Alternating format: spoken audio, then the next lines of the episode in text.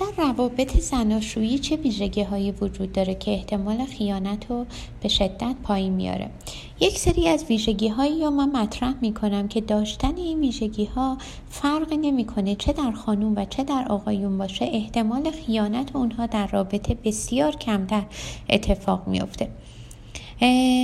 ویژگی اول این که اگر شما در رابطه مدام سپاسگزاری می کنید سپاسگزاری نشان دهنده اون هستش که از رابطه عاطفی خود در رضایت و خوشنودی کافی رو دارید.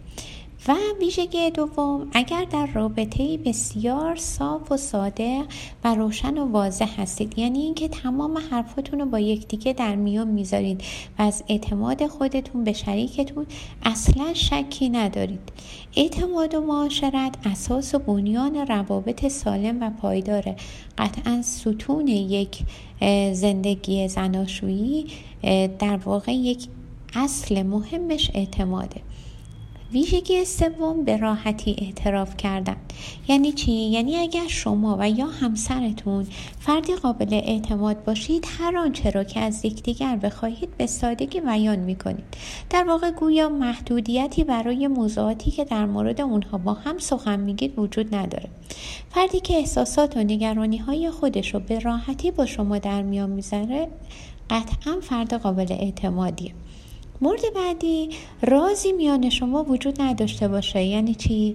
یعنی زمانی که شما در رابطه با همسرتون در مورد مشکلات پولی بدهی و یا حتی مشکلات کاری و یا حتی خانواده پدر مادر خودتون صحبت می‌کنید در واقع داره اینو به شما نشون میده که نه تنها دوستتون داره بلکه او هیچ چیز رو از شما پنهان نمی‌کنه.